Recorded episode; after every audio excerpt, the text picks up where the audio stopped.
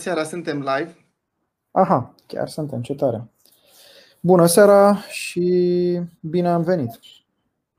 Da, uite, Iv, lumea, unii se întrebau uh, dacă o să te vadă la față, dar uh, te aud la ureche, nu te văd la, la față nici de data asta.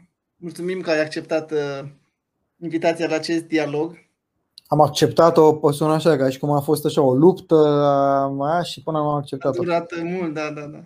Am primit-o cu bucurie, că întâmplarea face că ne știm de ceva vreme. Cred că oamenii sunt un pic uh, induși în eroare și de uh, acest uh, cărțile pe față, care poate implică faptul că oamenii care apar uh, vin cu o față pe care își pun niște cărți, eu am venit fără o față, pe care însă o să punem o carte. Da, ia uite, îmi pun și eu aici. Sunt pregătit. Da, este foarte simpatic cum ne-am uh, cunoscut noi la TEDx Cluj în 2019, uh, cred că. Și mi-a fost... Nu știu exact cât era, dar da, eu aș zice că sunt mai mulți ani. Nu, da, 2017, nu, nu, da, și da, mai da. de atât, da. Uh-huh. Acum și... acasă. A fost foarte fain să descoper o metaforă pe care ai folosit-o la TEDx Cluj, să descoper în carte, cea cu semnul de uh, întrebare care devine semn de exclamare. Da, când uh, are mai puține griji. Uh-huh, Și uh, spuneam la un moment dat uh, că în uh, viața mea am fost uh, flatat în câteva feluri foarte, foarte uh, așa emoționante pentru mine și vreo două, trei persoane au îndrăznit să mă întrebe dacă sunt eu Iv cel naiv și nu pot să mă laud cu asta. Dar m-am bucurat că și-au putut imagina așa ceva despre mine. Adevărul e că ai o aliură, așa, adică nu e... Am ceva, nu? Mai ales acum că am și cordelută. Da. Uh, cred că înțeleg foarte mult nevoia asta oamenilor de a pune uh, nu neapărat o figură, cât o cea consistență dintre asta fizică pe scheletul ăsta literar sau pe corpul ăsta literar Uh, dar uh, tocmai de aia și accept, cum ziceai mai devreme, uh, interviurile și discuțiile astea. Cred că e util, cred că e important, dar cred că rămâne esențial să ne concentrăm pe ce fac oamenii. Am rămas la aceeași idee. Chiar dacă aș avea o deschidere mai mare să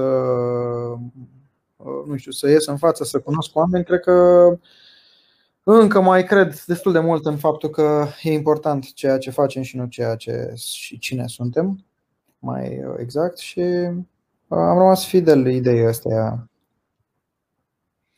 Așa că uh, poți să fii și tu Ivcen Live. Eu lansarea pe care am făcut-o, scuză mă mai vreau să mi-am dat seama că vreau să mai zic ceva. Uh, la lansarea de ultimului volum de poezii a fost o lansare cu foarte mulți Ivi, în care am provocat oamenii, am întrebat oameni cine vrea să fie Iv, așa, generic, pe Facebook, mi-au răspuns mulți oameni, am făcut așa un fel de casting, ca să zic așa, un fel de selecție a lor, dar nu, a fost pe baza, a fost decât pe baza unor uh, uh, chestii astea minime de bun simț, cum ar fi să fii în orașul în care se întâmpla lansarea, că altfel era cam greu. Uh, și în rest oamenii au fost acolo și au fost ei înșiși. Adică unii au venit să vândă bijuterii sau să-și prezinte bijuteriile, alții să vorbească despre familiile lor, alții despre muzică. Și uh, cred că asta e esența ideii. Cred că toți suntem puțin IV uh, și asta aș vrea să transmit, că naivitatea e un lucru așa care uh, e destul de contagios, există în fiecare dintre noi uh, și cred că e frumos să putem propaga asta de la unul la altul. Da, da, să fim în... și naiv și duioși și uh, fascinați de cuvinte și de uh, trăirile lor. Pentru totuși, pentru oamenii care nu știu uh, și care poate acum află prima dată despre tine, spune-ne care e povestea lui Iv cel naiv. Așa. Um, cred că asta este uh, lucrul pe care l-am spus cel mai des până acum, uh, dar știu că o să o să fie nevoie să zic uh, tot timpul. Pentru că tot timpul o să fie oameni noi care vor, vor vrea să afle povestea asta. Și chiar azi, întâmplarea face că azi uh, scriam un interviu și am uh, reușit să rezum toate aceste lucruri Nu o să citesc de acolo, dar le am destul de clare în cap. La un moment dat, pentru că scriam lucruri frumoase prin casă, exact cum unii oameni fac prin casă, mai repară o, niște templărie, mai o instalație, eu scriam chestii, că la asta mă pricepeam nepricepându-mă, bineînțeles, prea mult la instalații și la partea asta. Și tot scriind așa, uh, partenera mea de la vremea respectivă mi-a zis uh, că probabil că ar fi frumos să împărtășesc asta și cu oamenii. Eu am fost foarte sceptic, uh, nu eram la un nivel de încredere de sine foarte ridicat.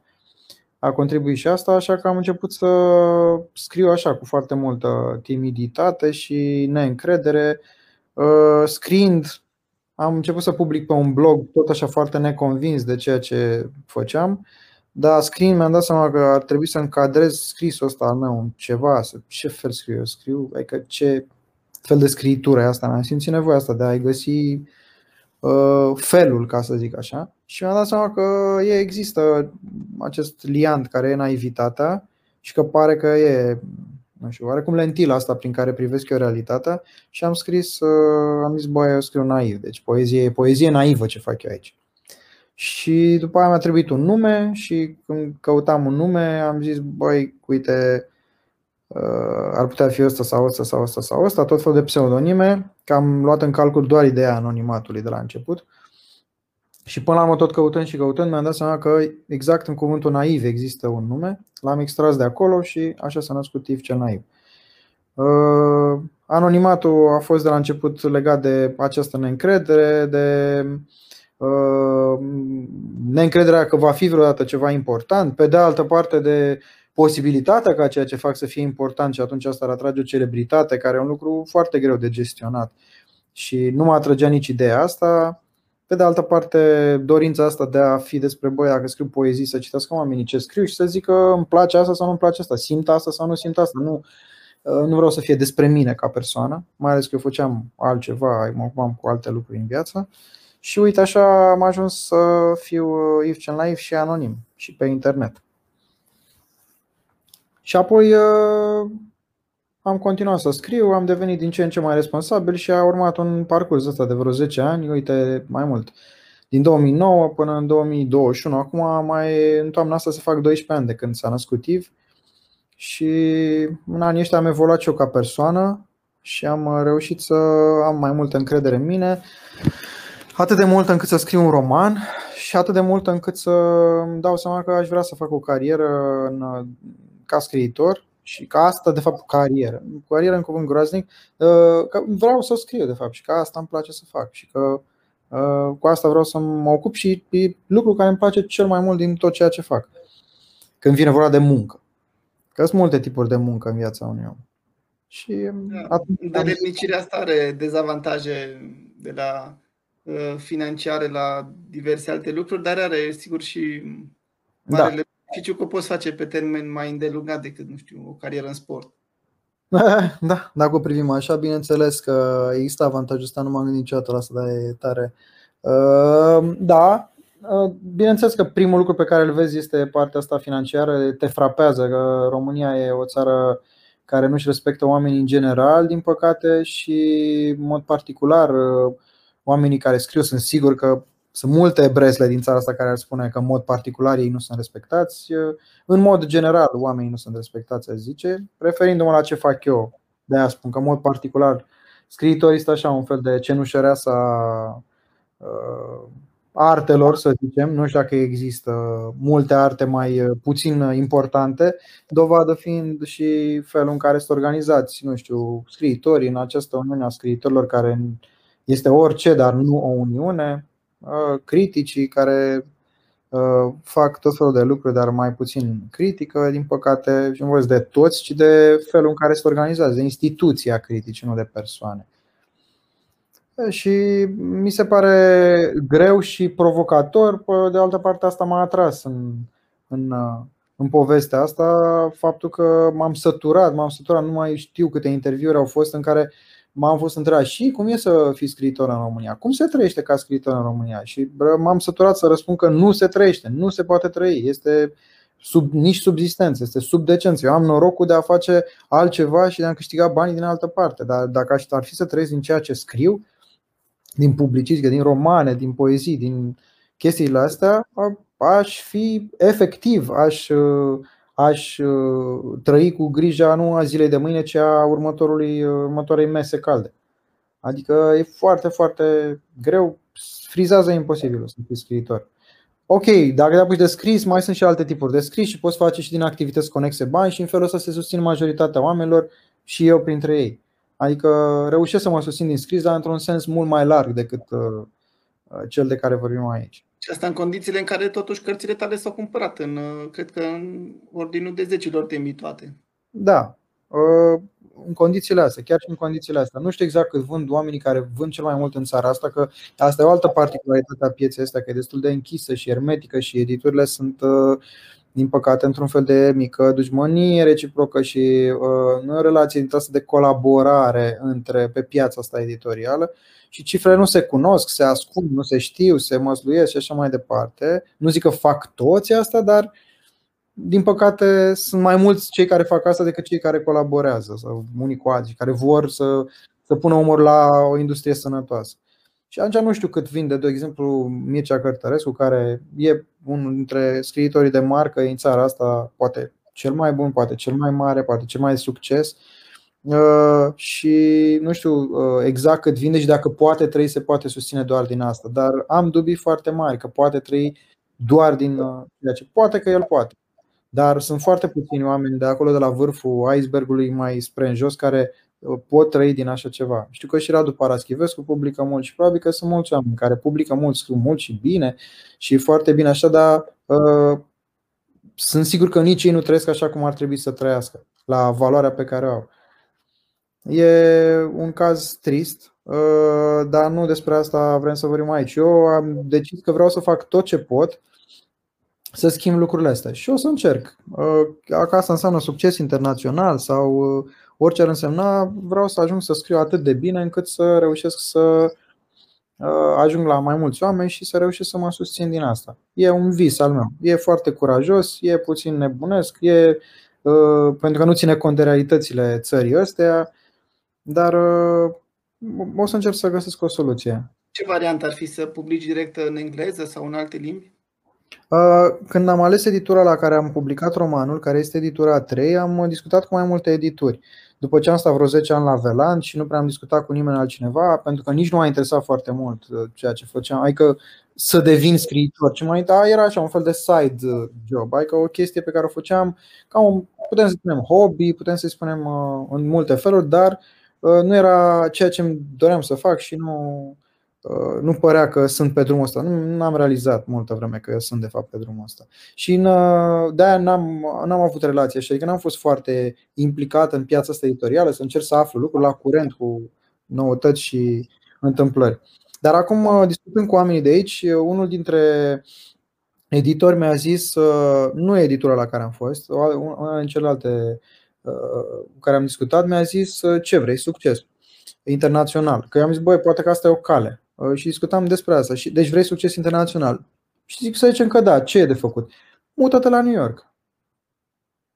Uh, e foarte greu să fii aici și să reușești, să, să reușești acolo. Uh, piața din România, după care, cum să spun, explicația asta a fost dublată și de alte editori, de la o altă editură cu care am discutat, care mi-a zis um, piața din editorială din România e în lume, adică e slabă refer, relativ la ce se întâmplă aici în țară, dar uh, literatura română în lume este aproape inexistentă.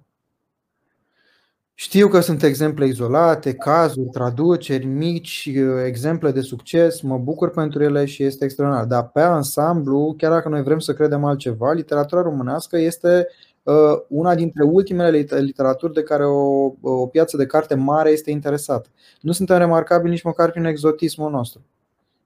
Adică dacă ești scriitor în Nigeria, probabil, sau uh, o, o țară africană, să zicem, ai șanse mai mari pentru că probabil că vei scrie despre problemele astea care țin de rasism, de, care sunt foarte actuale, care sunt, uh, nu știu, marchează o piață mare cum e cea din Statele Unite, dar nu numai aia, tot, tot Occidentul este în tot Occidentul topicul ăsta rasismul e important și atunci poate că e un topic foarte fierbinte și atunci dacă mai scrii și bine există deja niște șanse să te audă cineva sau să te vadă cineva.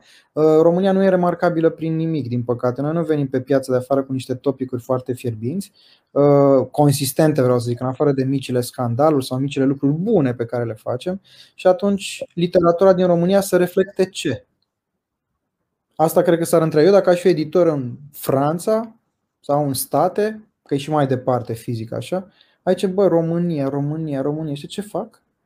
Nu vorbesc de ignoranță, că nu știu unde e geografia sau... Ok, le știu istoria puțin, le știu geografia puțin, înțeleg, dar ce țară asta? Ce suntem noi în lumea asta și în Europa? Și răspunsul e destul de trist. Suntem o țară într-o tranziție de vreo 30 de ani, post-comunism, post, post, post comunism și tot așa. Și ne zbatem în chestia asta din care parcă ieșim, dar parcă nu prea ieșim, mai facem doi pași înainte, unul lateral.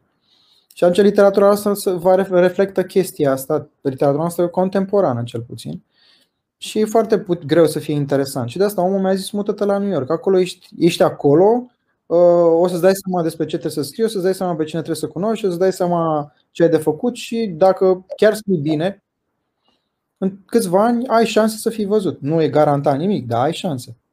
Aici șansele sunt foarte mici și din păcate viața mea nu-mi permite să fac asta. Dacă aș fi făcut asta la 20 de ani, mi se pare că am și o vârstă bună să încep să drumuri dintre astea, schimbări de astea majore de drumuri. Dar eu nu sunt în punctul ăsta din viață. Pe lângă faptul că sunt tată, sunt multe uh, lucruri care mă țin aici, nu patriotismul. Uh, și atunci am zis că nu îmi permit să fac asta în momentul ăsta din viața mea și va trebui să găsesc uh, o altă cale. Și aici sunt acum, încercând să găsesc această cale. Până acum am scris un roman. Am făcut foarte puțin pe calea asta.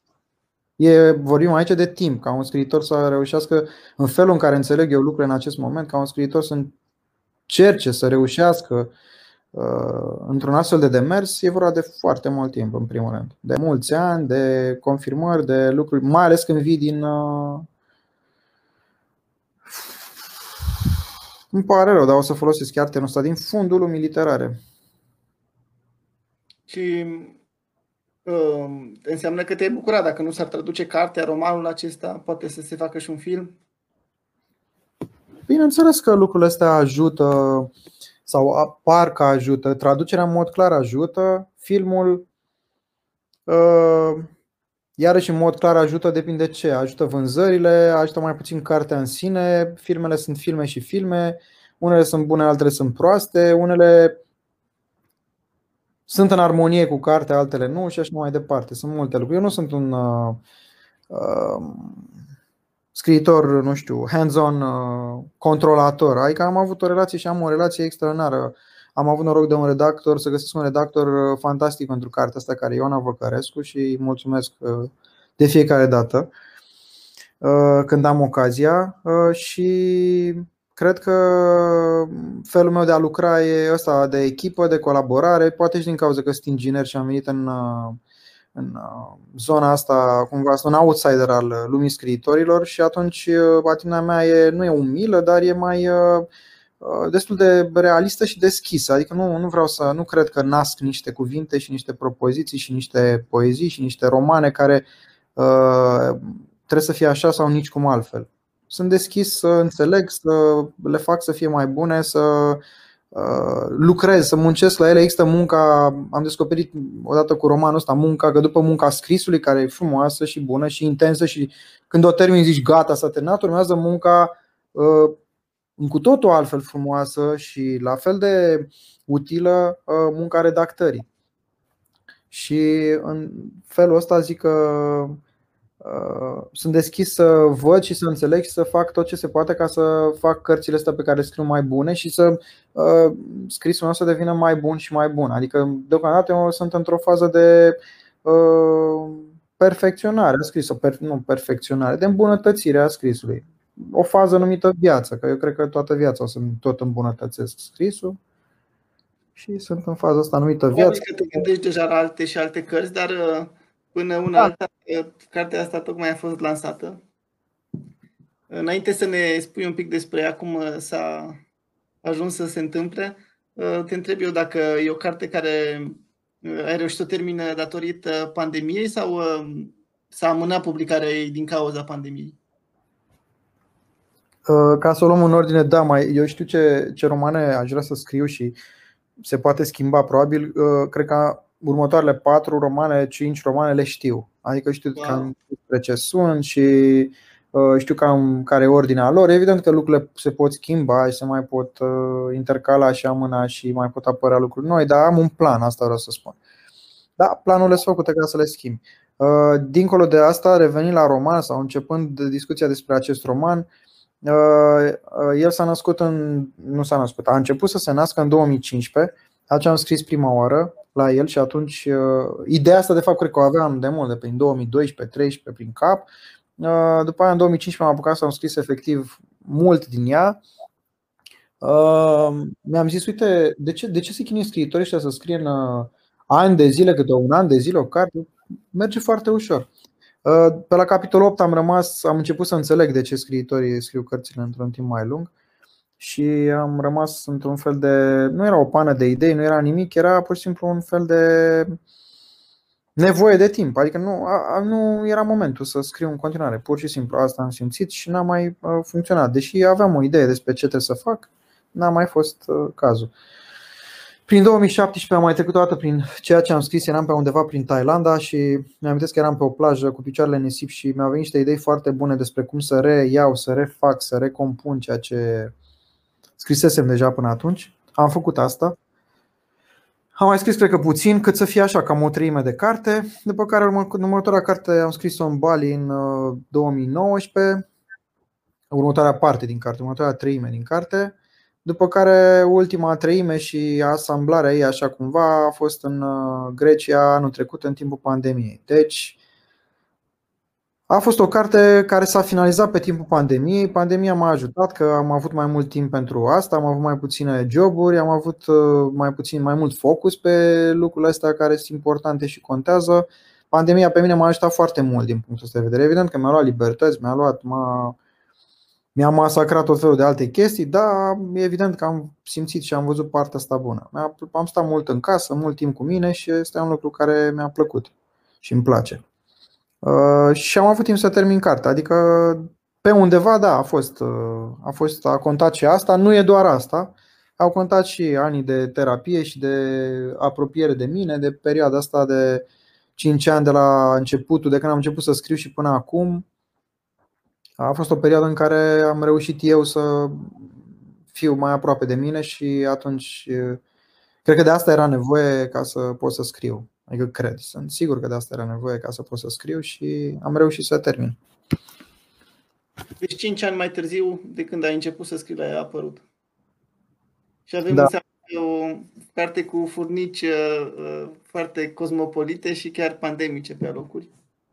Da, care au circulat mult prin lume. Asta a fost titlul inițial sau ai mai uh, schimbat la titlu? Nu, titlul inițial de lucru a fost Amanda. Uh-huh. După care Uh, vorbim la un moment dat cu Vali Petridean, mult înainte să se termine cartea, cred că prin 2015-16 atunci, i-am zis despre chestia asta și el mi-a zis, băi, dar nu-i spune așa, a înțeles ideea și mi-a zis, nu spune așa, zi, tocmai că eu nu sunt Amanda, că despre asta e. Și mi s-a părut uh, o bună observație a lui, am preluat-o și multă vreme de atunci, din 2016 parcă, până acum, e, cartea s-a chemat Eu nu sunt Amanda, până spre publicare, când uh, mi-am dat seama că nu, nu asta vreau să spun, că nu reflectă esența cărții sau nici măcar un mic adevăr din care nu era genul de titlu care îmi plăcea. Nu, îmi plac cărțile cu verbe, îmi plac cărțile, title, titlurile pardon, cu verbe, dar nu, nu era. Mi se părea că e un titlu care duce într-o zonă de asta, nu reflectă latura asta ludică, naivă, poate și nostalgică a cărții. Era parcă prea filozofic, prea despre identitate cartea asta nu e așa de mult despre identitate, într-un sens mai larg. Cred că sunt alte lucruri care vin înaintea problemei identității uh, atunci când citești cartea asta și în sensul ăsta am decis să schimb titlul. Și am căutat o metaforă care să reflecte spiritul cărții mai mult. Și sigur că fără să dezvăluim uh, nimic esențial uh, legat de acțiunea din carte, ce, despre ce e cartea, care e tema ei? Ce a vrut să spună? Păi, uh, sinopsisul e că e așa, o fetiță care are 12 ani, despre care aflăm că are 12 ani, are o relație nu prea bună, de fapt deloc bună cu părinții ei, atât de proastă e relația asta, ca să fiu și mai exact, încât uh, ajunge să creadă că e ceva în neregulă între, în relația asta cu părinții, mai exact că poate că e adoptată sau poate că a fost schimbată la naștere sau multe alte scenarii pentru că Amanda, personajul acestei cărți, fetița asta, e foarte mm, creativă și foarte inteligentă și uh, Uh, puțin uh, are, are un, uh, e puțin înaintea vremurilor ei, adică are o vârstă să zicem precoce, asta e cuvântul care cred că definește pe care îl căutam. Și atunci ea începe să facă un fel de căutare, un fel de quest dintre ăsta pentru aflarea adevărului, o mică anchetă în blocul ei printre cunoscuți și la capătul acestei anchete află tot felul de lucruri pe care le veți descoperi în carte. Uh, e o carte despre, dincolo de acest sinopsis, e o carte despre uh, feminitate, despre înțelegere, despre iubire, despre cum se nasc în uh, interiorul adolescenților, cum coexistă cele două lumi în interiorul adolescenților, cea de copil și cea de adult, cum încep să. Încă mai există lumea de copil și începe să existe și lumea de adult în, același, în aceeași persoană, care e un lucru greu de, greu de ținut. Despre cât de albastră e adolescența, despre cât de uh, albastru e universul ăsta din interiorul lor și pe locuri uh, roșu chiar. Uh, și uh, e o carte pe care aș fi vrut să o citesc uh, în adolescența mea. Adică nu, uh, de fapt, aș fi vrut să mi se întâmple în adolescența mea. Aș fi vrut să, uh, pe de o parte, să pot fi ca Amanda, să pot reuși, să pot găsi metodele pe care le găsește ea ca să poată să existe în viața ei așa cum e ea. Ai fi de acord să ne citești și un pasaj din carte? Ce o să facem? Da. Răspunsul este da. Nu cred foarte tare în chestia asta, dar adică nu știu exact dacă o să ajute pe cineva să ceva, dar o să fac asta mai mult decât atât pentru că nu știu și n-am pregătit nimic, o să deschid cartea la întâmplare și unde se deschide acolo ea. Dacă avem noroc să fie ceva frumos, e bine. Dacă nu,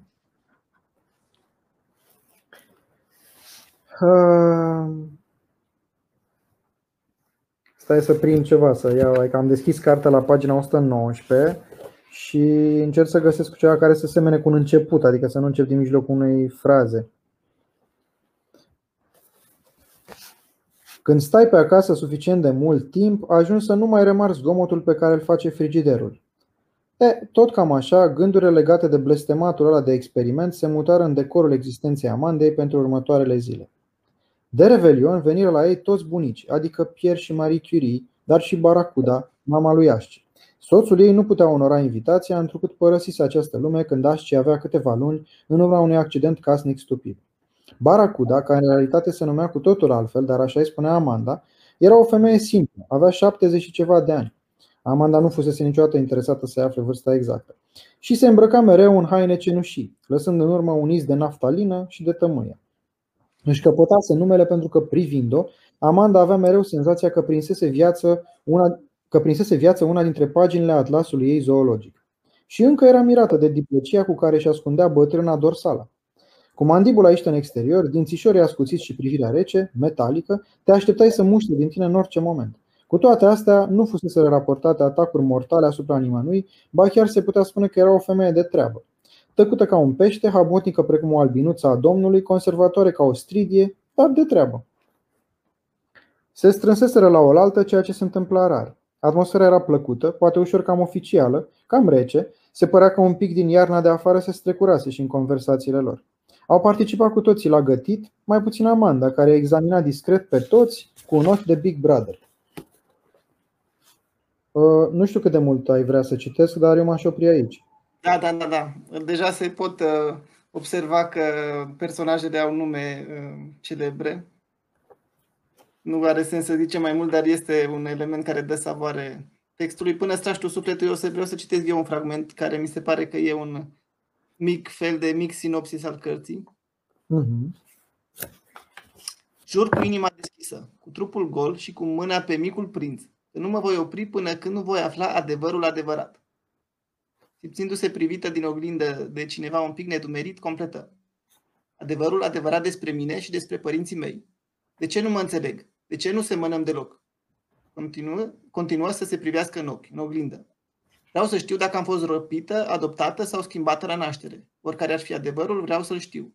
Chiar dacă sunt făcută în vreo eprubetă, prin cine știe ce laborator clandestin. Nu râde că nu e de glumă. Vreau să știu cine sunt părinții mei. Își luă mâna de pe micul prinț. Supracoperta îi se lipi de palma umedă. Niciodată nu-i plăcuseră cărțile cu supracopertă. De dovadă nici această carte nu are supracopertă. Da, așa este. Acum am mai stârnit și căutam un pasaj care cred că îmi plăcea mie mai mult, dar din păcate uh, pare că nu e de găsit, așa că putem uh, continua. Să facem un ocol uh, acum, apropo de pasaje care ți-au plăcut mult. Mi-am notat să te întreb dacă din poeziile pe care le scrii, le-ai scris, de publicat, îți plac careva în mod deosebit. Dacă sunt careva care, dacă te întreabă ca cineva care sunt preferatele tale, spre ce l-ai îndruma? Uh, mi-e un pic greu să vorbesc acum despre poezie, că sunt un pic uh, departe de poezie uh, în momentele astea, că nu departe, departe de poezia pe care am scris-o, asta vreau să spun, de poemele mele. Da, cred că sunt câteva. Mi-e greu să. Eu nu memorez poeziile, adică nu am capacitatea asta păuneștiană și am multor altor autori de a reține poemele și de a le declama și așa. Ar trebui probabil sincer să le caut, să le citesc și dacă deschid o carte sau ceva, îmi dau seama care îmi plac mai mult. Adică am preferințe.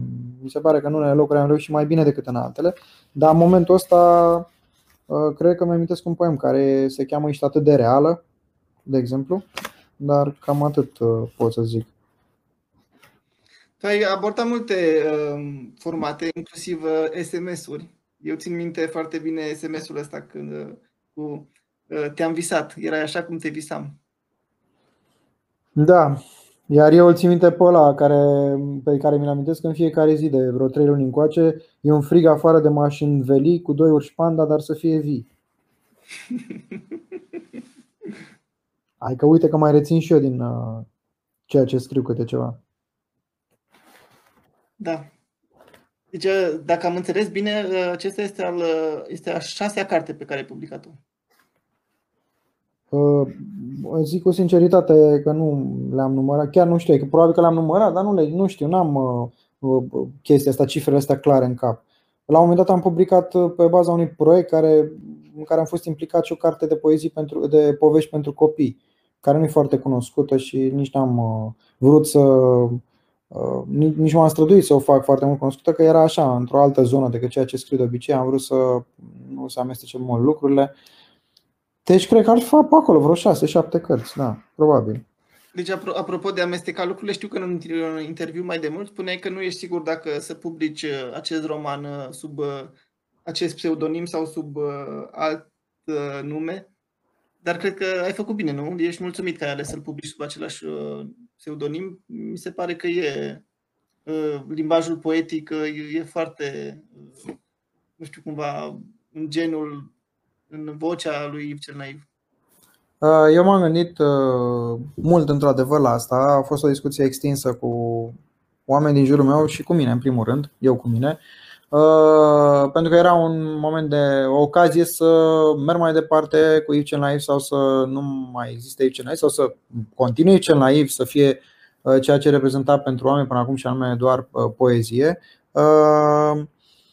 Și am ajuns la concluzia că, evident că au fost tot felul de motive, dar esențial a fost că esența mea nu se schimbă și scrisul meu e în continuare la fel și ceea ce am reu- adică felul în care mi-am dat seama de asta e după ce am scris romanul. În timp ce îl scriam am fost întrebat de multe ori asta de oameni din jurul meu și n-am, am evitat un răspuns, n-am știut să-l dau, l-am dat așa incomplet pentru că sincer n-am știut uh, nici eu 100% dacă și cum voi face. Când am terminat de scris romanul și am dat seama aerul pe care respiră, mi-am dat seama că da, asta e ce care a scris, nu e un alt uh, alter ego de al meu, un alter ego de al meu sau uh, nu, adică e exact același lucru, doar că în proză. Și cred că oamenii care citesc acum din primele feedback-uri, că deja există primii cititori care trimit primele feedback-uri pe un chat de Instagram, pe un comentariu de Facebook, uh, într-un, într-o postare sau așa, uh, îmi dau seama că feedback-ul lor cam ăsta este, că l-au regăsit acolo. Pe, adică nimeni n-a întrebat până acum, bă, dar de ce e cel naiv ăsta?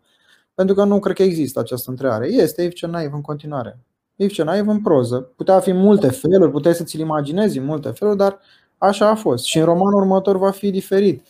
Uh, nu neapărat stilul, stilul cred că va rămâne în zona asta și dar uh, temele pe care acum am scris cartea asta care poate că are un, uh, un subiect așa care duce înspre feminitate și uh, ludic și copilărie, personajul un copil de 12 ani, uh, dar uh, în viitor nu vreau să scriu doar despre lumea asta, adică aș vrea să descoper și să pot pune uh, să privesc prin lentila asta a naivității și a inocenței cumva, uh, vreau să pot privi tot felul de lucruri, adică, nu știu, și bătaia, și ura, și lucrurile mai puțin bune, și uh, nu știu, uh, lumea viitorului aș vrea să pot reuși să o privesc în felul ăsta. Adică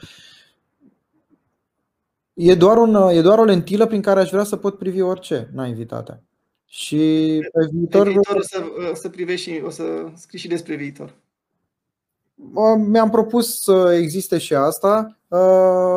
De asemenea, cred că următorul roman pe care o să-l public va fi un război între tineri și bătrâni, o, o istoria unui război între tineri și bătrâni, care nu are nicio legătură ca subiect cu ce scriu acum și să fie într-o zonă complet diferită, dar asta e frumusețea. Vreau să scriu despre tot felul de lucruri care mă preocupă Uh, doar că ceea ce va uni va fi partea asta stilistică cumva. Apropo de parte stilistică și uh, scris, știu că ai fost implicat la un moment dat și într-un proiect uh, în care uh, ajutai sau uh, erai uh, în contact cu oameni care începeau să scrie. Uh, da, e bine să ne amintim și de eșecurile noastre. Asta uh, e unul dintre eșecurile mele, nu din cauza oamenilor care scriu, nu din cauza că nu există oameni care scriu frumos, ci din cauza mea.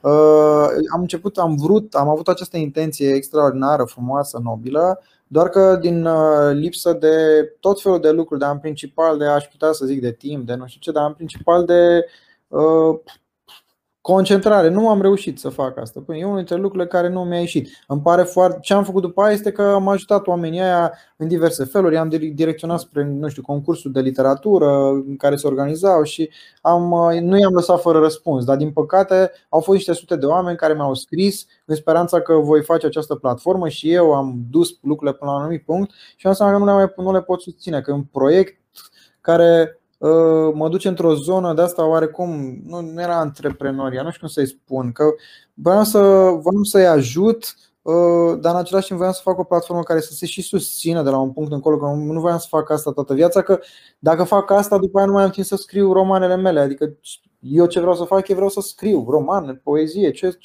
uh, nu știu, ce formă de, de literatură o să mai găsesc în viitor.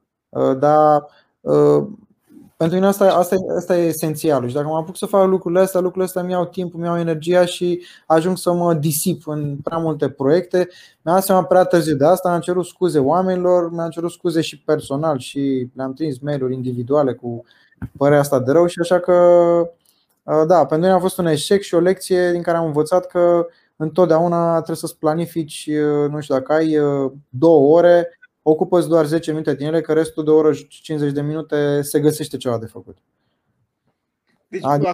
era să fie o platformă, nu neapărat să faci tu uh, un fel de mentorat sau cenaclu sau e, Cam așa ar fi început. Ar fi fost o platformă în care oamenii să existe, să existe un fel de selecție, că n-aș fi ca pe platforma să existe orice poe, adică să, orice care se poate numi sau orice să poată posta, trebuie să fie o moderare cumva, uh, trebuia să existe niște rubrici, trebuia să fie o platformă vie în care să se întâmple tot felul de chestii, să fie poezia săptămânii, adică lucru care m-ar fi menținut uh, captiv acolo nu doar uh, la lansare și după aia s-ar fi autosusținut. Vreau să se autosusțină și financiar, adică ar fi fost vorba și de implicarea unor branduri acolo, că oamenii încet încet să poată să se întâlnească, de exemplu, că să există niște fonduri de astea, de, că asta ar fi fost frumusețea, că uh, mai ales că pe vremea nu era pandemie, idealul era ăsta, să ne și întâlnim, să ne și cunoaștem, să fie și latura asta de cenaclu, cum îi zici tu.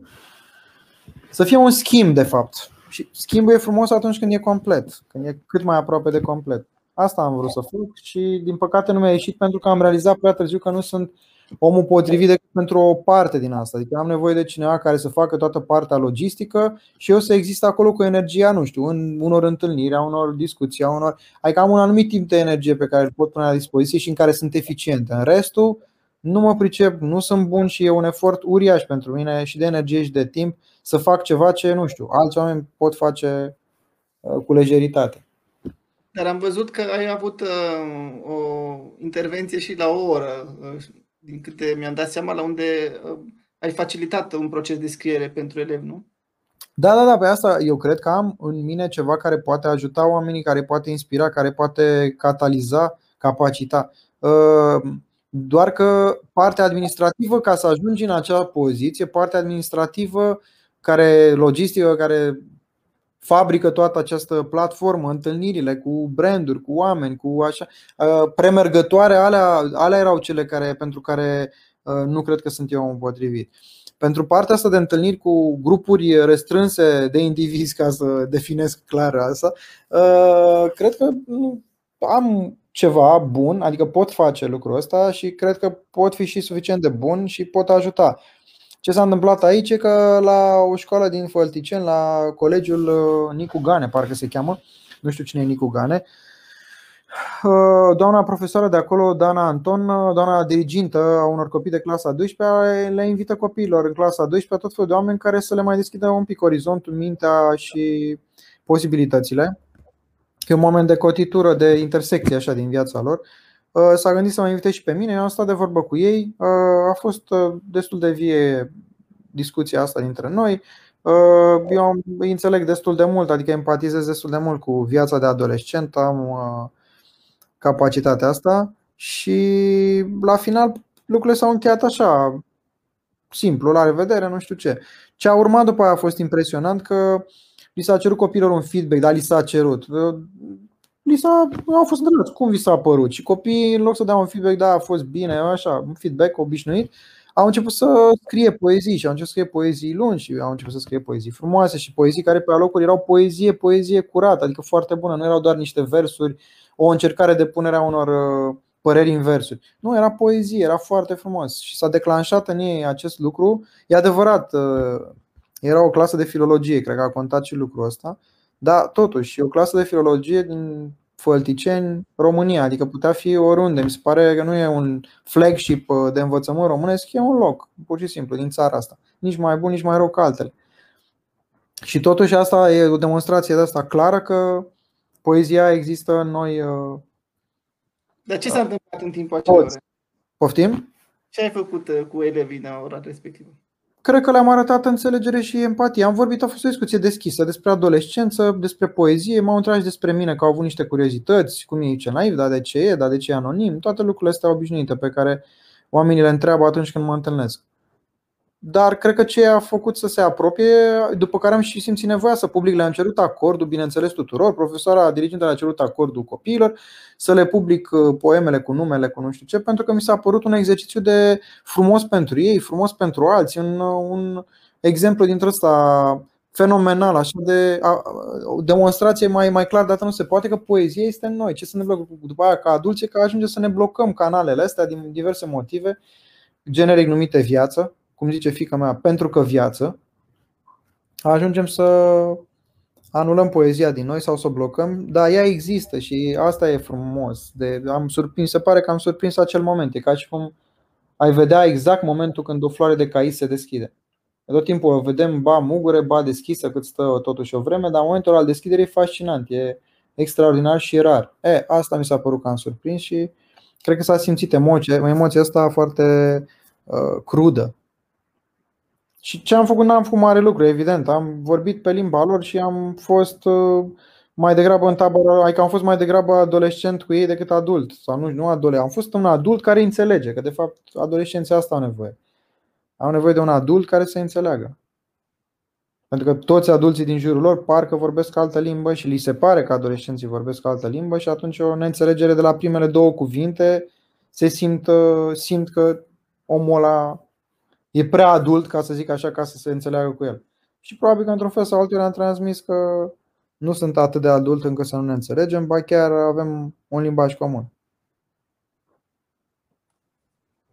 Da, este cumva și subiectul romanului, că în momentul în care ajungem la adolescență este momentul în care avem uh, deja o serie de responsabilități, dar uh, nu la fel de multe libertăți sau libertățile încă nu sunt, nu devin așa de multe pe măsura responsabilităților și totul sub uh, umbrela unei, apropo de carte, a unor schimbări mari în, în corpul nostru, este o perioadă foarte în corpul și în mintea noastră și în sufletul nostru. Uh, uh, vorbește toată lumea de atunci când, dacă ne imaginăm viața unui om ca o casă, uh, toți vorbim de living și cât e living câți metri pătrați, e luminos, cum se...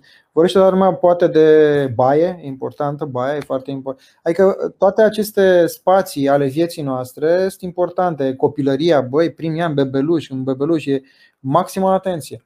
Uh, băi, când ești adult, adică viața de adult, băi, e foarte important. De la bătrânețe, bătrânețe e un moment seniorat, un moment important. Se vorbește despre el. Adolescența este un fel de cameră de trecere, așa, la care nimeni nu, uh, pe care nimeni nu prea dă mulți bani. Pare așa că e pierdută undeva prin, uh, prin încăperea asta uriașă numită, prin încăperea, prin clădirea, construcția asta uriașă numită viață. E un spațiu așa destul de diform, adică un hol, dar parcă e și o cameră de stat, dar parcă e și o adică e așa de toate, dar nu e, dar e, dar nu e, dar nu prea acordăm de fapt atenție, adică asta vreau să spun. Și un moment de derută maximă din viața noastră, nu știu dacă ne simțim vreodată mai derutați ca atunci, uh, E un moment de amestec, un moment de tranziție, e un moment în care se, se fac multe confuzii, părinții fac multe confuzii, adolescenții fac multe confuzii și un moment foarte, foarte greu de înțeles din toate fel, din orice punct ai privi. E un amestec de ăsta, e momentul ăla în care oamenii sunt și și când copiii sunt copii, sunt copii. And that's it. Sunt copii. Asta e. E un copil. Există și vorba asta, simt, bă, e un copil, ce să-i faci? Na, asta. Când oamenii sunt adulți, sunt adulți, iarăși. Este în alt registru, sunt în altă parte. E, aici, în adolescență, ce te faci cu un om care ai doi oameni? Începe să fie adult și e foarte adult în anumite lucruri dar în același timp e și foarte copil. În același om coexistă un foarte copil cu un foarte adult, pentru că adolescenții sunt și duc și la extrem aceste au capacitatea unor amplitudini uriașe în a fi adult și în a fi copil. Și e derutant pentru cineva care vorbește ca și cum acum aș vorbi cu tine așa și brusc schimb registru și aș începe să uh, vorbesc uh, ca un copilaj de 5 ani. Adică am vorbit așa și dintr-o dată tot eu sunt ăsta. E foarte greu să-mi pui aceleași întrebări, să continui dialogul cu mine dacă eu dintr-o dată îți spun Tefa Victora, să metem disa, adică unde ne mai întâlnim mai? Știi? E, e greu să fii serios și să poți duce un dialog coerent cu cineva care bai foarte copil, bai foarte adult, ba face asta care e uimitor de denotă o înțelegere uimitoare, ba face chestii care denotă o destructivitate sau o neînțelegere profundă a ceea ce se întâmplă. Asta din punct de vedere al adultului am vorbit. Din punct de vedere al adolescentului e cartea. Adică cartea în mod intenționat este, uh, chiar dacă nu e scrisă uh, de Amanda, la persoana întâi, este din punctul de vedere al Amandei. Adică e o carte care e centrată pe felul în care se vede lumea dinspre adolescenți și nu invers. Da, probabil că uh, Asta e un uh, subiect care se, se vede că te preocupă și probabil că o să-l dezvolți și în, uh, în uh, romanul cu războiul dintre tineri și bătrâni, care probabil că e ceva ce e și în interiorul nostru, un război de genul ăsta, să fim încă, să avem și uh-huh. din noi pe care îl, îl menționez într-un poem, avem și foarte responsabilă și uneori prea uh, apăsătoare. apăsătoare și fricoasă, dar e ceva ce viața ne, ne oferă din plin această, uh, acest subiect despre tinerețe, despre copilărie și despre bătrânețe. Sunt foarte curios cum o să-l, o să-l abordez și în, și în acel roman. Dar n-aș vrea să încheiem discuția de astăzi înainte de a uh, ne spune care e uh, un vis al tău, probabil, sigur, din perspectiva aceasta de Iv și bănuiesc că care e unul dintre ele, pentru că cumva l-ai atins ideea de uh, a se putea trăi din scris și a putea avea scriitor de profesie? Da. Din păcate, uh, repet, nu știu dacă o să pot face foarte mult pentru mai mult decât exemplu personal. Uh, adică asta e ceea ce îmi propun. Pentru, nu știu, industria sau pentru segmentul ăsta, pentru piața asta din România. Uh, dar o să încerc să fac, nu, nu mă simt capabil, adică nu pentru că nu vreau, nu pentru că nu, ci pentru că mă, mă încerc să mă concentrez atât de mult, am atât de multe lucruri de făcut eu cu mine ca scriitor, să încerc, scriitor venit dintr-o, repet, dintr-o zonă foarte uh, în afara scrisului, care e ingineria, care e profilul ăsta real pe care l-am la bază, am atât de multe lucruri de învățat, de făcut, de, adică eu acum cu fiecare roman pe care scriu, în primul rând, ceea ce vreau să fac este să ajung să scriu mai bine. Nu pentru că acum mi se pare că nu scriu bine, ci pentru că simt că pot să scriu mai bine. Pur și simplu, un sentiment cât se poate de ne. Adică nu e un discurs sau ceva. Asta e realitatea din interiorul meu. Am scris romanul ăsta, îmi place, mi-au ieșit multe lucruri. Uh, cred că are multe, multe, foarte multe lucruri bine. Uh, dacă n-aș fi simțit asta, aș fi decis fără nicio ezitare să nu-l public. Uh, fără nicio ezitare. Cu ezitări, cum, dar aș fi decis să nu-l public. Adică, sigur, a existat și opțiunea asta. Știam de când l-am început. Deci, uh, am toate gândurile astea în mine și toate încercările astea.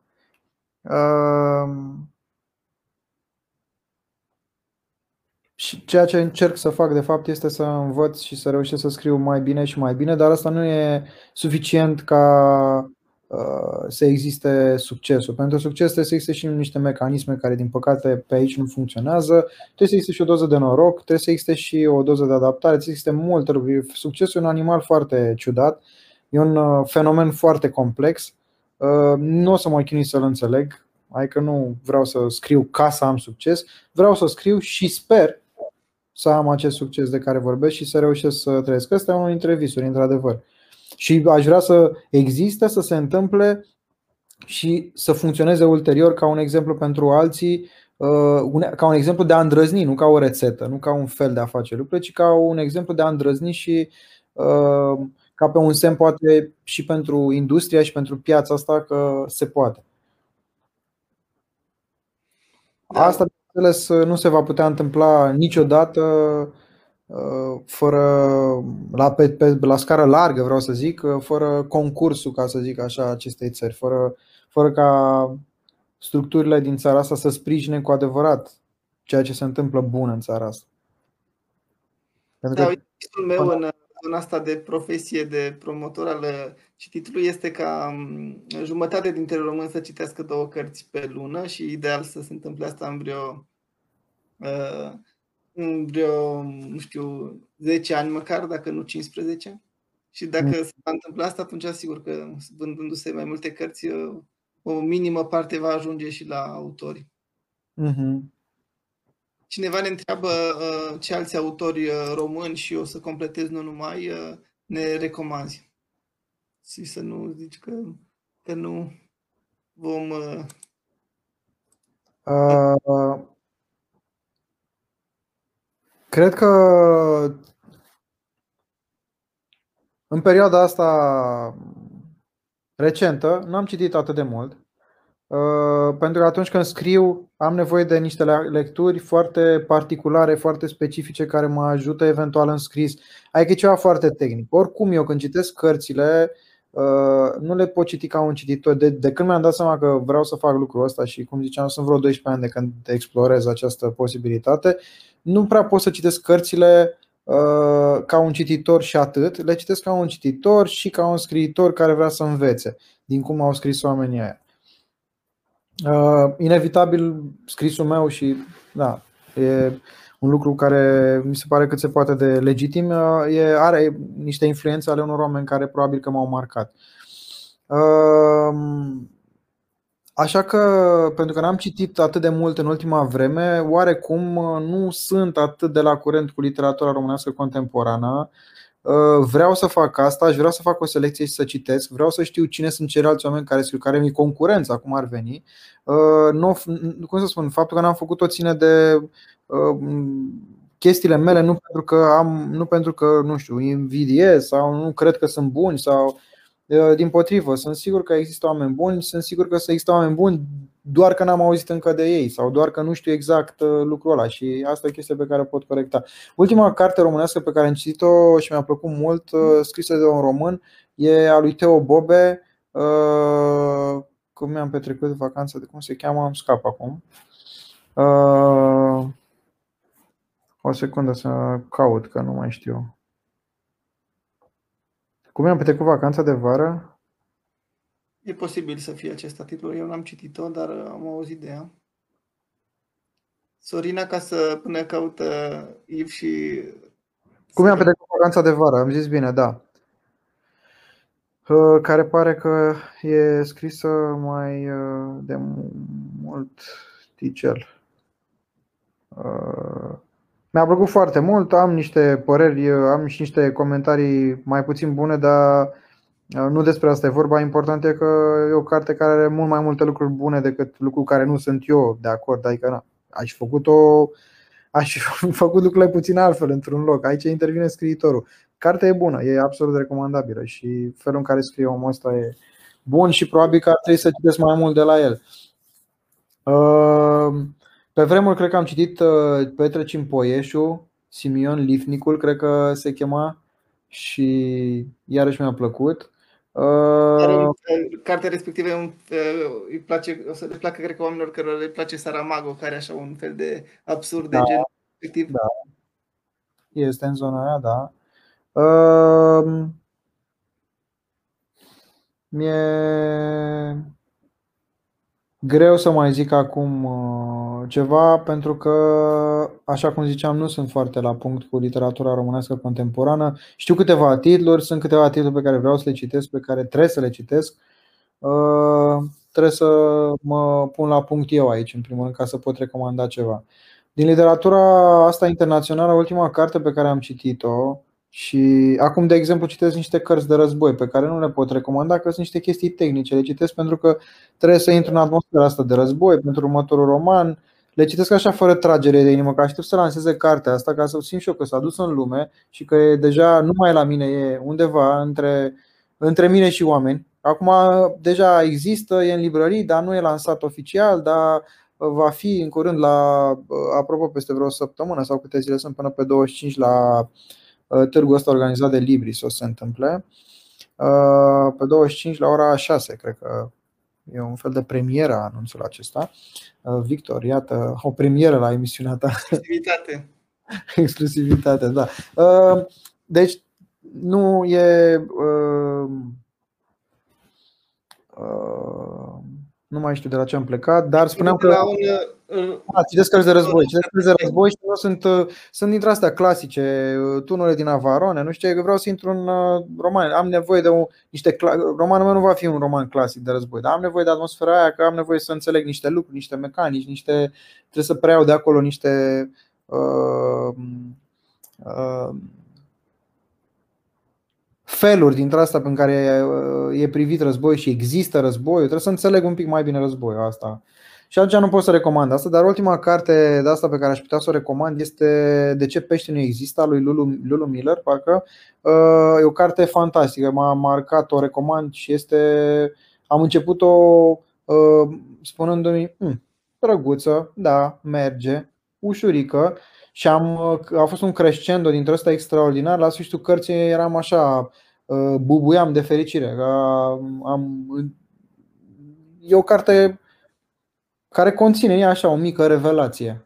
Și bă, e foarte greu să. Nu e o chestie personală. Cred că e o revelație pe care destul de generică și pe care o poate avea multă lume și o să aibă multă lume. E o carte pe care absolut o recomand. În registrul ăsta al tristeților Yanigahara, O viață măruntă, e cartea la care am plâns cel mai mult. Dacă ar fi să o luăm în topul lacrimilor, să zic așa. Um, Hania Yanigahara. Um, E o carte care s-a întâmplat mai de mult, dar uh, o văd aici la mine în bibliotecă, care se cheamă Trebuie să vorbim despre Kevin, s-a făcut și un film. E mai, cred că deja putem să spunem că e în zona clasică. Uh, bineînțeles, uh, cam orice scrie Bachman, aș putea să recomand Friedrich Bachman. Unii oameni care au citit romanul meu au zis că se simte așa, simt o asemănare, o influență. E probabil inevitabil să îi place foarte mult. Uh, și în general uh, scritorii nordici uh, au și am preluat și eu, am încercat să preiau și încerc să preiau în ceea ce fac capacitatea asta de a crea umor în mijlocul unor drame, de a crea minimalismul ăsta în care reușești să creezi puțin, din puțin foarte mult, dintr-un aproape o, o zgârcenie de limbaj, adică așa o, o Uh, sărăcie a cuvintelor, așa să reușești să creezi o bogăție a sensurilor. Îmi place mult, mult asta, la el și la Jonas Jonasson, cel care a scris, a scris Hitman Anders și sunt multe cărți cunoscute. Uh, bă, băiatul de, bătrânul de 100 de ani care aici pe fereastră nu s-a mai întors. Uh, analfabeta care știa să socotească. Deci asta, ă, ă, sunt niște oameni pe care îi recomand, cred că pot să recomand ca autori. Ă, nu prea mi s-a întâmplat până acum să citesc ceva de ei și să nu-mi placă. Am toate sau majoritatea cărților lui Murakami și iarăși probabil că există undeva în interiorul a ceea ce scriu o influență, nu are cum să fie altfel pentru că mi-a plăcut foarte mult și admir iarăși capacitatea asta de a reuși să uh, între real și fantastic să, să, să facă pasul ăla care să fie invizibil, să, să nu stai seama când s-a făcut trecerea asta, să aibă trecerile astea foarte fine. Dacă ar face modă, cred că ar face niște haine fără cusături, în care n-ai vedea cusături și spune, da, cum sunt cusute, nu se văd, nu se văd. Nu vezi, nu simți, e pe neașteptate, te trezești dintr-o scriere de asta care apare un fel de Google Translate la un moment dat, pe alocuri așa Uh, ne, nu foarte reușit, ajungi să treci într-o lume fantastică și îți dai seama că ai fost transportat așa, fără voia ta, într-un loc uh, senzațional. Uh, cred că la baza lucrurilor mele uh, stă, n-are cum să nu stea o fundație asta a lui Asimov. Mie îmi place scrisul lui foarte mult, iarăși un scris reconfortant și uh, luminos și simplu și clar și bun și neînzorzonat nu e scrisul meu, adică eu scriu complet diferit, dar undeva în interiorul meu am învățat de la el că e bine să uh, știi să spui o poveste. Și o poveste care a să aibă un sens, nu e despre cum o spui. E, la el este despre cum o spui și despre unde ajunge povestea, adică unde se rostogolesc lucrurile. Are doza asta de neașteptat care uh, are, are sens tot timpul, e plin de sens mereu. Uh, de la mica cam s-a transformat întrebarea ta în ce am învățat de la diversi autori. Și cu ocazia asta fac și recomandările. De la mica Valtari am învățat care e un finlandez, parcă uh, profesor pe la universitate, dar care e pasionat să rescrie, să recreeze, să descrie lumi dintre astea trecute. Cărțile lui sunt romanul, Etruscul, uh, și Amanții din Bizanț și sunt multe altele. Asta cred că e o trilogie ce acum, dar mai sunt și altele. Uh, care, a căror acțiune se întâmplă în epocile astea de care vorbim, în perioada etrușilor, în uh, pe la căderea Bizanțului, cealaltă. E, și acolo se întâmplă toate acțiunile lui, dar cu un uh, fel dintre ăsta în care ești acolo, ești transpus. Aici povestea nu e atât de meaningful ca la Asimov, să zicem, sau, dar mi se pare că ești acolo, ești transpus, ești în povestea aia și o o descriere atât de frumoasă și de clară a momentului. Eu, cărțile sunt un film, sunt uh, foarte, foarte vizuale și are o putere descriptivă fantastică. Eu pentru asta îl citesc, adică mă simt uh, fascinat. Când intru în lumile astea, pentru mine n-am nicio șansă de să mai ies de acolo. E uluitor. Și Și nu știu, sunt mulți oameni pe aici prin bibliotecă, sunt mulți oameni pe care nu i-am citit și văd acum, odată cu această trecere, cu privirea prin biblioteca mea. Uh, da. Mai pot să mai zic că dacă... Revenind la cartea ta, Gianina întreabă dacă uh, ceva ce am uh, abordat deja, dar mai lămurim o dată, că dacă ai vedea o tradusă în engleză, dacă ai vedea în afara graniței României.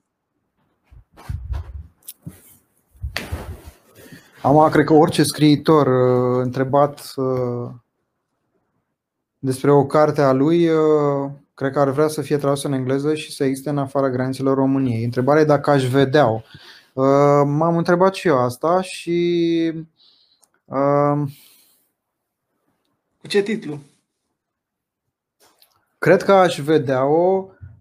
Cred că există și teme mai care ar putea să aibă mai.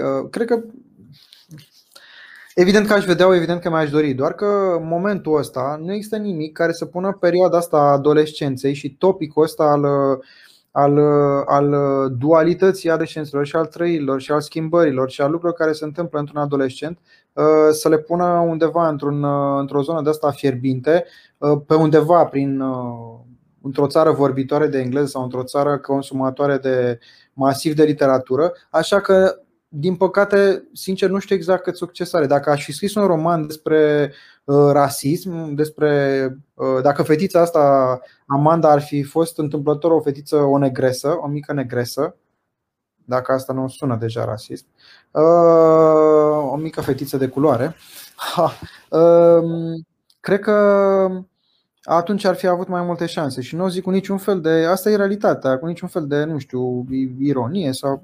Chiar asta e realitatea. Nu știu exact dacă acest, acest subiectul acestui roman ar, crezi, ar trezi un interes general undeva într-un loc din lumea asta în momentul ăsta, uh, altul în afară de na, el în sine. Uh, dacă e să analizez așa din, prin prisma asta, cred că subiectul ăsta al luptei între tineri și bătrâni ar putea să aibă un succes mai mare, adică romanul următor ar putea să aibă un succes mai mare în ideea asta unei piețe internaționale. Pentru că cred că uh, există în lumea asta, nu știu, am văzut clar cu toții că există două Americi. Nu e America tinerilor și a bătrânilor fizici, adică nu s-au luptat cei de 20 cu cei de 60, dar s-au luptat două idei. Două, există două Americi, există două Românii, există în general două lumi în momentul ăsta. Uh, și lupta asta între două, oricare două lumi, până la urmă, bărbați, femei, stânga cu dreapta, uh, uh, genul ăsta de subiect e un subiect mai actual și cred că ar putea crea mai multă atenție. Deci, în sensul ăsta, evident că mi-aș dori și evident că cred că ar putea să fie citit în engleză cu succes și cred că ar putea să fie un roman de succes în altă țară. Nu știu dacă e momentul lui, că tot unul dintre editorii cu care m-am întâlnit mi-a zis chestia asta. Fiecare carte are vremea ei, are momentul ei. Sunt cărți la care, pe care le-am publicat, nu au avut niciun succes și peste 5 ani le-am reeditat și au, au sărit în aer vânzările. Uh, evident, nu toate cărțile trec prin etapa asta. Uh, și nu știu exact despre momentul acestei cărți care este și când este, dar aș vedea o traducere și cred că stă, ar putea să stea în literatură bine. Adică cred că eu am scris-o suficient de bine. Da, eu uh, vreau să mai uh, stârnesc interesul pentru carte spunând doar că, într-adevăr, cui a plăcut mai ales bunica mi-a spus să spun că îi pare rău a lui Bachman. Cred că o să guste foarte tare și romanul lui Iv. La fel, dacă v-a plăcut fetița căruia nu-i plăcea numele său, a lui uh, Liv Shafak sau uh, orice scris de Matias Malzio, nu doar Mecanica inimii sau cel mai mic sărut pomenit vreodată. Dacă vă sună cunoscut oricare dintre aceste titluri, autori, uh, vă foarte tare în drum spre cartea lui Iv. Mie mi-a plăcut foarte mult să o citesc. De aștept să văd ce mai publică. Mulțumim. Putem, înainte de, ne, simt așa că ne pregătim de încheiere. Și aș vrea să încheiem cu mine citind în uh, o bucată din carte. M-ai rugat să citesc mai devreme, am găsit-o, am luat ceva la nimeral, dar mi-am dat seama că aș vrea să citesc un alt paragraf care îmi place mie mai mult. Chiar te rog. Dacă nu e prea târziu și se mai poate. Sigur că se mai poate. Nu ne dă nimeni afară de pe post. Mulțumesc, era culmea să împiedice autorul să citească. Romanul chiar uh, rugându-te, acesta rugându-te. Bun. Uh, îți mulțumesc și eu pentru invitație și încheiem pe aceste acorduri ale paginii 98 din uh, cartea despre care am tot vorbit, să nu ne facem de râs în fața furnicilor. În acea noapte de început de iarnă au dormit cu toții un pic mai mult. Și Alfa, și Amanda, și fata Morgana, și Olive, și Asci, și domnul Messerschmitt, deși în cazul lui asta nu era neapărat o surpriză. Întregul oraș, întreaga lume s-a cufundat într-un somn adânc. A doua zi, dimineață, pe toată planeta, toți, toți, da, toți oamenii, chiar și animalele, s-au trezit cu câteva ore mai târziu. Nimeni nu știa să zică exact cu cât. Intervalele variau între câteva zeci de minute și 3-4 ore. Toată ziulica, televiziunile s-au ocupat pe larg de acest subiect. Reporteri somnoroși încercau să scoată la lumină, printre căscaturile oamenilor de știință și ale profesorilor universitari, o explicație plauzibilă pentru acest somn profund din care toată lumea se trăise ca turmentată aproape de ora prânzului. A fost ziua în care PIB-ul a scăzut cu 0,3%. Șase avioane aproape că s-au ciocnit deasupra aeroportului. Iar pe Google, unul dintre cele mai căutate lucruri a fost Why feel sleepy even if I'm insomniac? Nici măcar gravidele nu s-au mai trezit să nască, astfel intrând în istorie drept ziua cu natalitatea cea mai scăzută din ultima sută de ani. Cafeaua, în schimb, a bătut recordurile de vânzări. Hipertensivii s-au plâns de tensiune mică și au ajuns să îngurgiteze câteva ceșcuțe de cafea pentru a-și reveni la starea lor firească. Și nu era doar faptul că oamenii s-au trezit mai târziu, ci starea de turmentare, de somnolență, de abulie care domnea pretutindeni, lentoarea cu care se derula totul. Jurnalele de știri ajunseseră să dureze și șase ore, fără să pună la socoteală rubricile de sport și de meteo. Blocajele din trafic de la ora 8 dimineața se formaseră în jurul orei 12, durând până spre seară, iar în saloane de masaj erotic, clienții care plătiseră o oră fuseseră acceptați chiar și 3-4 ore pentru majoritatea finalizarea fiind un pui de somn în brațele masozei. Vă mulțumesc pentru atenție și sper să citiți cartea, că e bună. Și după ce o citești, să uh, te contacteze, să-ți scrie, poate chiar să-și dea um, cărțile pe față cu romanul tău. Mulțumim m-aș, m-aș bucura foarte mult ca oamenii care citesc, chiar dacă descoperă în ea ceva bun sau mai puțin bun sau rău de-a dreptul, să scrie despre asta. Cred că noi, scriitorii uh, din România, vreau să zic, avem nevoie foarte mult de, Uh, în lipsa unor structuri care să, ajute, să ne ajute mai mult, avem nevoie de oameni care să spună cinstit părerile despre ceea ce consumă. Da. Așadar, pune, vă invităm să citiți uh, romanul cel nou al lui Iv și să ne spuneți cum vi s-a părut. Vă mai reținem că probabil că vă așteaptă în niște cărți pe care să le citiți, așa că por la lectură o seară faină. Um.